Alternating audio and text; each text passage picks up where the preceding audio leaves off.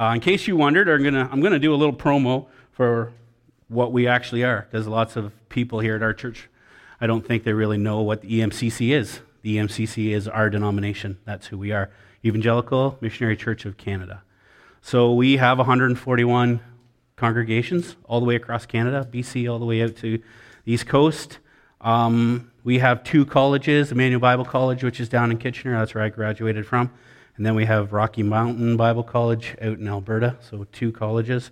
Um, actually, the one in Emmanuel is an accredited college now, so you can transfer your courses around. If you want to do mountaintop there, your courses will actually transfer into other schools quite nicely. So you could do one year there and then head into another school to be trained even more. That would be great. We also have six camps, and our camping arm of our denomination is called Evergreen Christian Ministry. So we have six camps, two here in Ontario. One is in Stayner, and one is uh, Camp Mishawa. And then we have four more camps out west. Uh, the missions arm of our denomination is called World Partners. We work directly in 15 countries, but we work indirectly in a lot more countries. So uh, we partner with a lot of other organizations. So when you see Ethnos, that's one of the partnering organizations. So if you look on the prayer letters that come from World Partners, it'll say right on there. And if you look on the website, you'll actually see Dave and Deb's name on the website because they're through Ethnos. So then it goes through you probably didn't even know that, did you? so, yeah, they're on the website there. So, uh, that's just a little snapshot about our denomination, about who we are. In about a month's time now, we're going to be celebrating Anniversary Sunday here, which is a, a week ahead of normal. The reason we're doing it a week ahead of normal is because Clarence Martin, our regional minister, is going to be coming to speak to us. And so he's pushed his holidays off a couple of days, and we've moved up a week just so that we can work together and have him here. So if you have any questions about our denomination whatsoever, Claren is the guy to talk to. He's a great guy to just sit down and visit with. Um, I actually really like chatting with him because he's raised on the farm and he just has that way about him that he's really nice to talk to, you know. If you don't know what I mean, sorry. So, since it's uh, assembly this weekend, um, Kervin Raugust, too, as our national president, sent out a video for all of the churches to show um, to their congregations. So we're going to be doing a little bit of that this morning, but I didn't think we needed to show the whole video that he was going to be that he wanted us to show this morning. So we're going to be working through his outline. We're going to be working through his passages, and uh, I'm going to be using a little bit of some of his video too. So um, I think it's good for us to be learning alongside of the other churches in our denomination. So that's why we're doing it this way this morning. What they're learning, we're also learning, and we're growing together as a larger church family, not just as our church family. So this morning we're going to be working through John 15, 1 to 17. I've actually preached on that passage before. So if you were reading or listening to that this morning and were thinking, Rob's rehashing the sermon that he already did, I'm not. It's a different one this morning. So, so here we go. How many of you guys have ever been into a showroom? So, what I'm talking about here is if you're buying a car, um, in my experience, anyways, when we buy cars, we go to that row in the back or the second back, back there, you know, and then that smooth talking salesman comes out and he kind of gets us into the showroom. You never notice how the fancy cars are in the showroom, the ones that you'd never want to leave them outside? That's one showroom. The second showroom that I, I was thinking of was a jewelry store showroom. There's actually quite a science to laying out uh, jewelry, especially for those guys who are looking to buy engagement rings. You really don't want to be in there all that long, do you? I remember buying one for Ange. And honestly, it was one of those ones where I want this together with this, and I was in and out of that store, paid for and everything in 15 minutes. So that's what you want to do. So these guys know what they're doing. Or maybe you were at a, furniture showroom Angie and I were out looking at furniture a couple weeks ago and got a really extreme case of sticker shock there. I'm telling you, pure gold underneath the seats there. It was amazing. Or for some of you other guys, maybe you're standing at the parts counter at here in Tractor or the parts counter at uh, McGavin's and you can see the new paint sitting outside. I love new paint. Or maybe you're walking through a shopping mall and you see that outfit that would look pretty good on you, but uh, there it is in the showroom. So I don't know what you think of this, but I think that we we are actually showrooms ourselves. We are showrooms for Jesus. Right? That's what we are. So many of us are showrooms, and this is how I know that we are. Many of you guys, not all of you, but most of you probably looked in the mirror this morning before you walked out the door. Right? You're a showroom. You care what people think about you. Or maybe um, you get job performance reviews, or maybe you get report cards. You're judged academically, right? Or maybe you clean your house before somebody comes over. You are judged, right? You think you are judged by the cleanliness of your home. We are all showrooms, and Jesus knew that we were going to be showrooms for him. He knew that we would be on display. He knew that he was on display all the time. So this is what he says. He says, Come follow me. Come imitate me.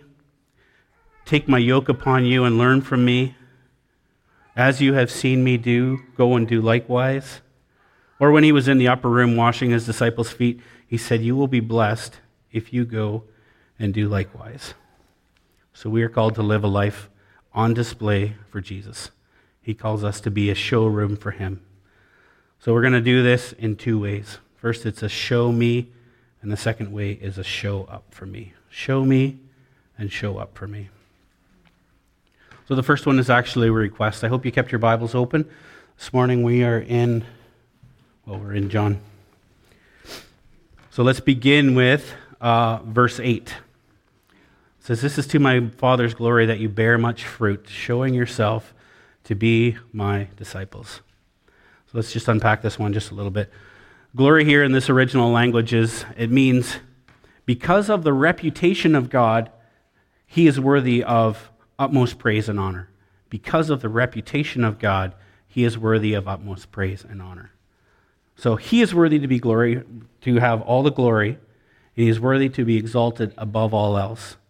Not because of what he did, not because of anything else of other than because of who he is. So he is all powerful, he is all knowing. So just for that reason alone, he's worthy of praise. So that's what it means the glory of God right there. The glory of God is the goodness and the greatness of God. So when a judge enters a room and the bailiff calls out, All rise, everyone stands up, right? We stand up because we are, out of respect for the person who is representing the law. That's why we stand up. So how much more should we be giving God the respect that he deserves? Because he is so much more worthy of honor and praise. We do this by living like Jesus and being like Jesus in our attitudes, behaviors, and character. I know you guys have heard that already many, many times, right? Our attitudes, behaviors, and character. I'm learning to be like Jesus, right?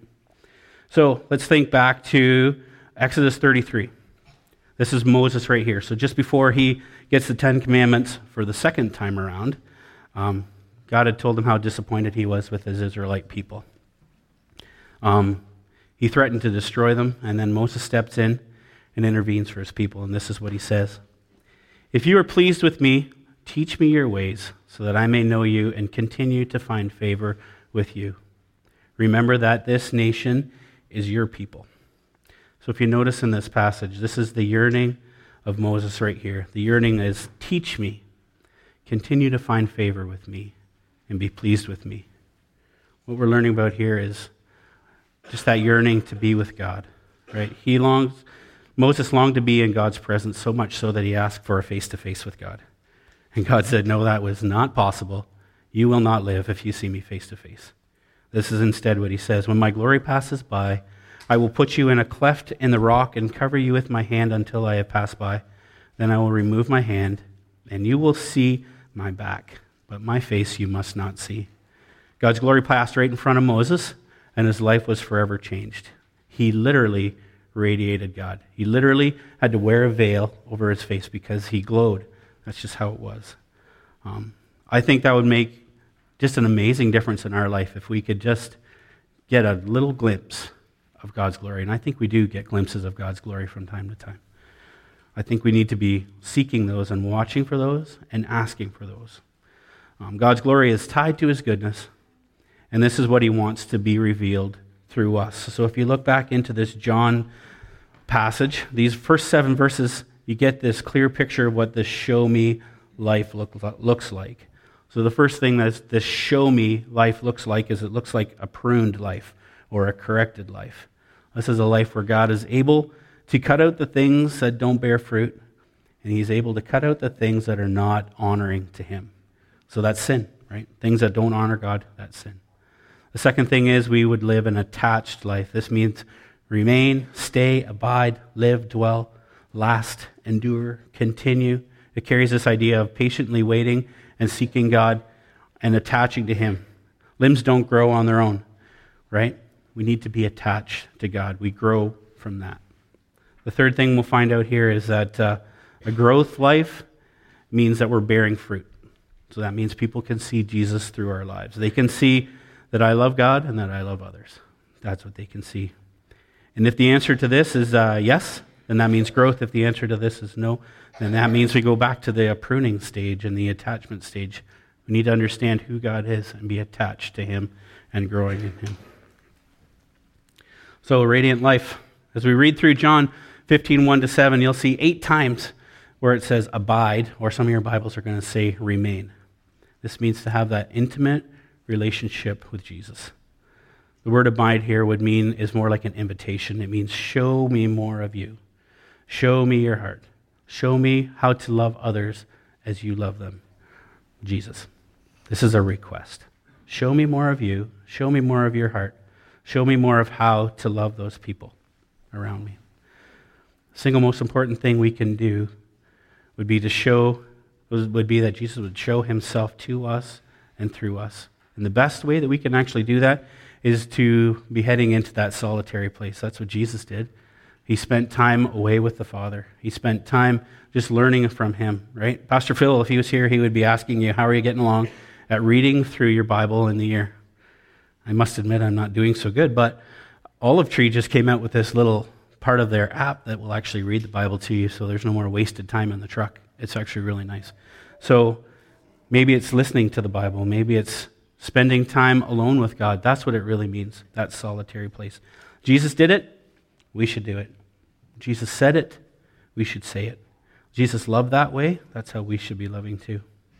A radiant life means a life that Jesus shines through. And that's a request. We should be asking Him to shine through us all the time. We cannot do this on our own. This is God, the Holy Spirit, coming through us. Leads us to our second point. All right? That's right. Two points today, that's it.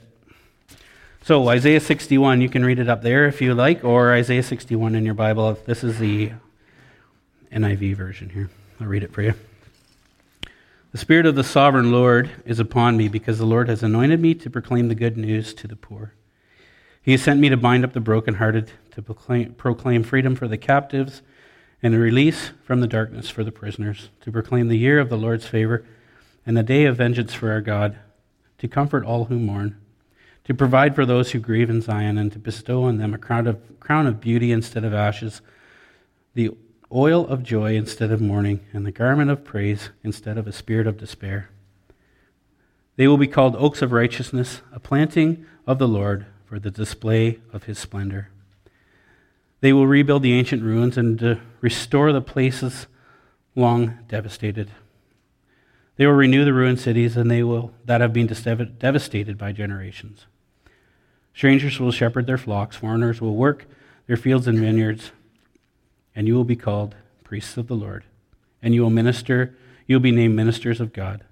And you will feed on the wealth of nations, and in their riches you will boast. Instead of shame, you will receive a double portion. Instead of disgrace, you will rejoice in your inheritance.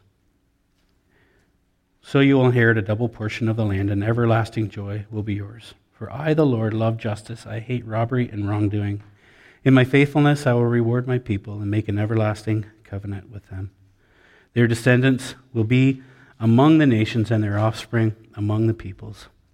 All will see, who will see them will acknowledge that they are the people that the Lord has blessed. They are the people that the Lord has blessed. So if you look at the passage, you're going to see five different people that we are called to love. If you look up here, you'll see them actually in red. I highlighted them for you. So we are, first of all, called to love the poor. This includes people not only who are poor in monetary means, but this is also people who are outcast, Um, anybody who goes to school, you'll know people at school who are kind of pushed off to the side, not loved like they should be, right? We are called to those people. We're called to the poor. The second people we are called to is we are called to the, the brokenhearted. And I like the way that this, this uh, says it in here. It actually carries this, this idea of gathering them up and caring for them, gathering them up, like putting your arm around them and, and caring for them. The third person that, the third group of people that we're called to love are the captives and the prisoners. So these are people who are held captive by sin. Uh, we're called to bring them God's love. We're called to bring them the love of Jesus. That is the only thing that will free them from their sin. The only thing. The fourth group of people we're called to love is those who are mourning and grieving. Um, we're called to comfort those who are mourning, and that often just means our presence. You don't have to go in knowing all the answers. You don't have to go in knowing exactly what to say all the time. It's a presence thing. We need to be there for them.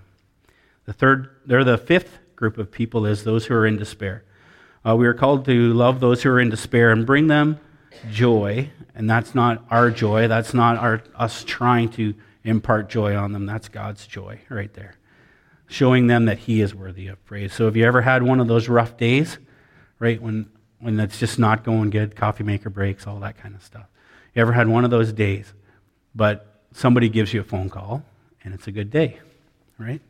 Or um, somebody, or God shows up, right? And he, he shows you how much he loves you. He shows you, for me anyway, head out into the bush and you get to see his presence right there. You get to see his creation.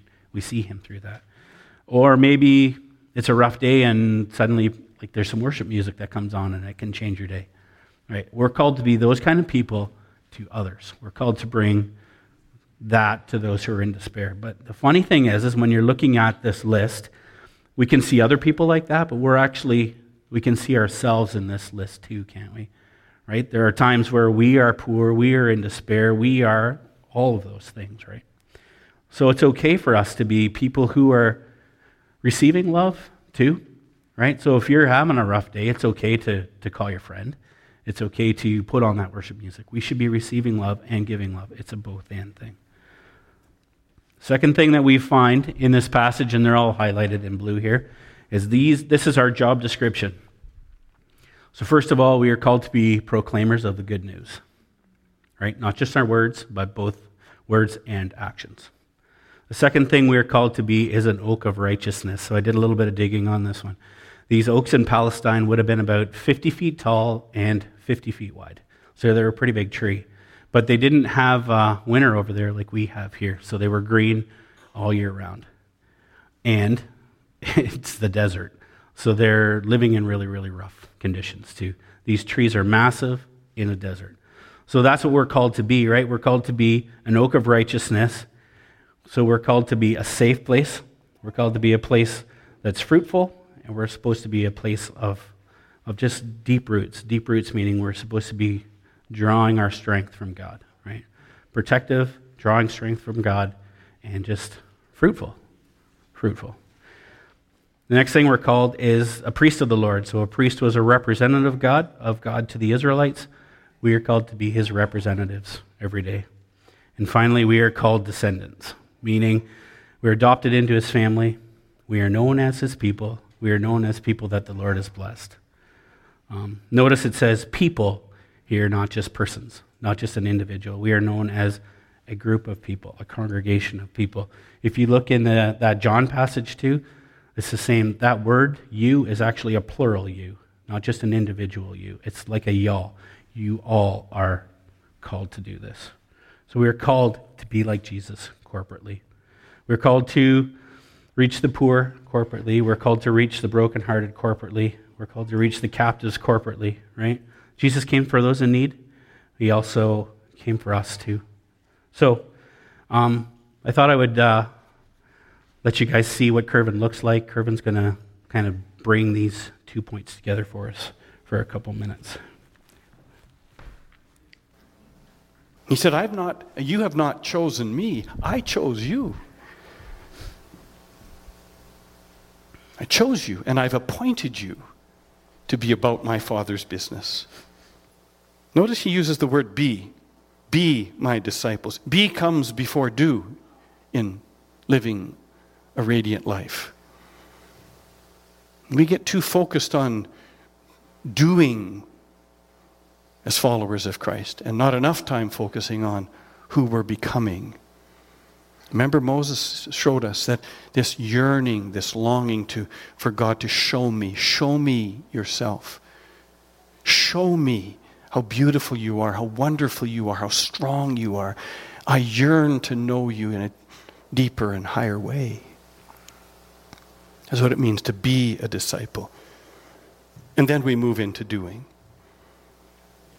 Show me, O God, and show up in me so that I can show others. This is the picture that Jesus is giving to us here. I want to illustrate that for you. I'd like you to imagine that you're in a rowboat with me. And a rowboat has two oars, doesn't it? Let's call the one oar show me, the longing for intimacy with Jesus. And the other is called show up in me, show up for me. Now, which oar is more important than the other? They're both important, aren't they? What happens if you just pull on one oar? What if we just we just go like this, don't we? But some of us do that uh, more than we ought to. It's all about my relationship with Jesus and intimacy with Jesus, and that's important, isn't it? The solitary place is important. Going into the tent of meeting is important. But Jesus never stayed in the solitary place, and Moses didn't live in the tent of meeting. They started pulling on the other oar, show up for me and in me. And as they pulled on these oars, as we pull on both of these oars, what happens to us? We gain momentum, don't we? And our life begins to move. And others begin to notice that we're showing up for them. And they're attracted not to us, but they're attracted to, who, to the God who is inside of us, to the God who rides with us in that boat. And we do that together. We row together in life. That's, where, that's what you're about as a congregation. That's where, what we're about as an evangelical missionary churches of Canada. So the question really comes now uh, how are we doing at that? How are we doing at crying out to God, Show me more of you? How are we doing at crying out to God, Show up for me? How are we doing at watching God show up for others?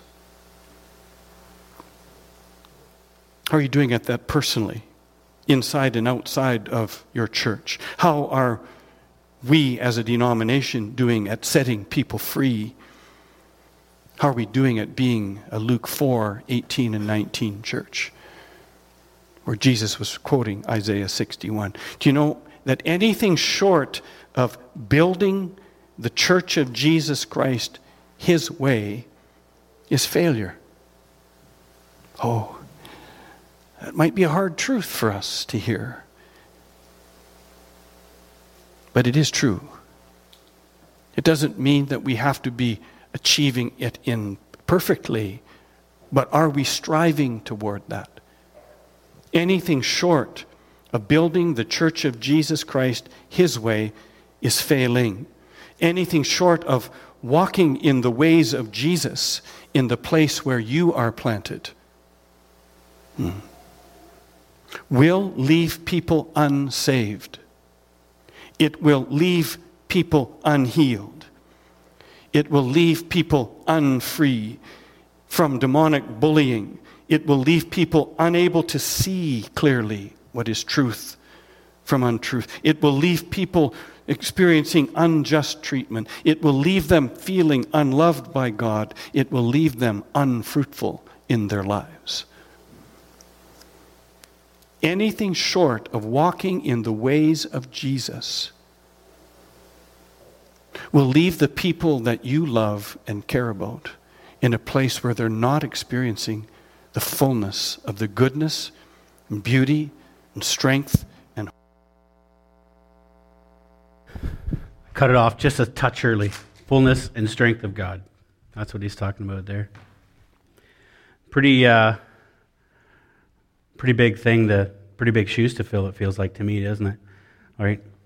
But if we're trying to do that on our own strength, we'll never do it on our own strength. It's the Holy Spirit working in us that gives us the strength to minister to other people, it gives us the strength to reach out to the community around us. So there's a few things that we need to do in response to this. The first one is the thing that comes between us and showing God God's glory through us is sin. If we have sin in our lives, that gets in the way of our relationship with God. It's like we're building a wall and the wall gets bigger and bigger and we put it there, God didn't put it there. He he longs for us to come and talk to him about it and he will take that wall down as we confess our sins to him. That's the first one. The second thing that we need to repent of is neglect. How many people have we, we walked by and uh, didn't show them that love that Jesus has? So, my excuse often is I'm too busy to talk, or I'm too busy to help that person, or I'm too busy. You fill in the blank. It's not just me, I know it. There's lots of us that are like this. But those are opportunities that are missed, that get by us, right? I am so thankful that in spite of my failings, God's mission continues, anyways, right? It's not up to me. God's going to do it, right? He just gets, we just get to be part of what he has for us. Jesus took every opportunity to love other people, and we must do that too, corporately and personally. And the second thing is here that we should be doing is we should be paying attention. Pay attention to what the Holy Spirit is saying to you. Um, President Kervin really put it out there when he ended his illustration. If we're not living in a way that is honoring to God, we're actually sending people a message that is contrary to Jesus' message. So it's a big thing to think about today. Uh, it's a good thing to think about, too. And uh, if you want somebody to talk to after the service, we're going to have a couple of prayer people up here. You can come up and just spend some time with them talking to God. And uh, yeah, let's have the worship team come up this morning and uh, we'll close off.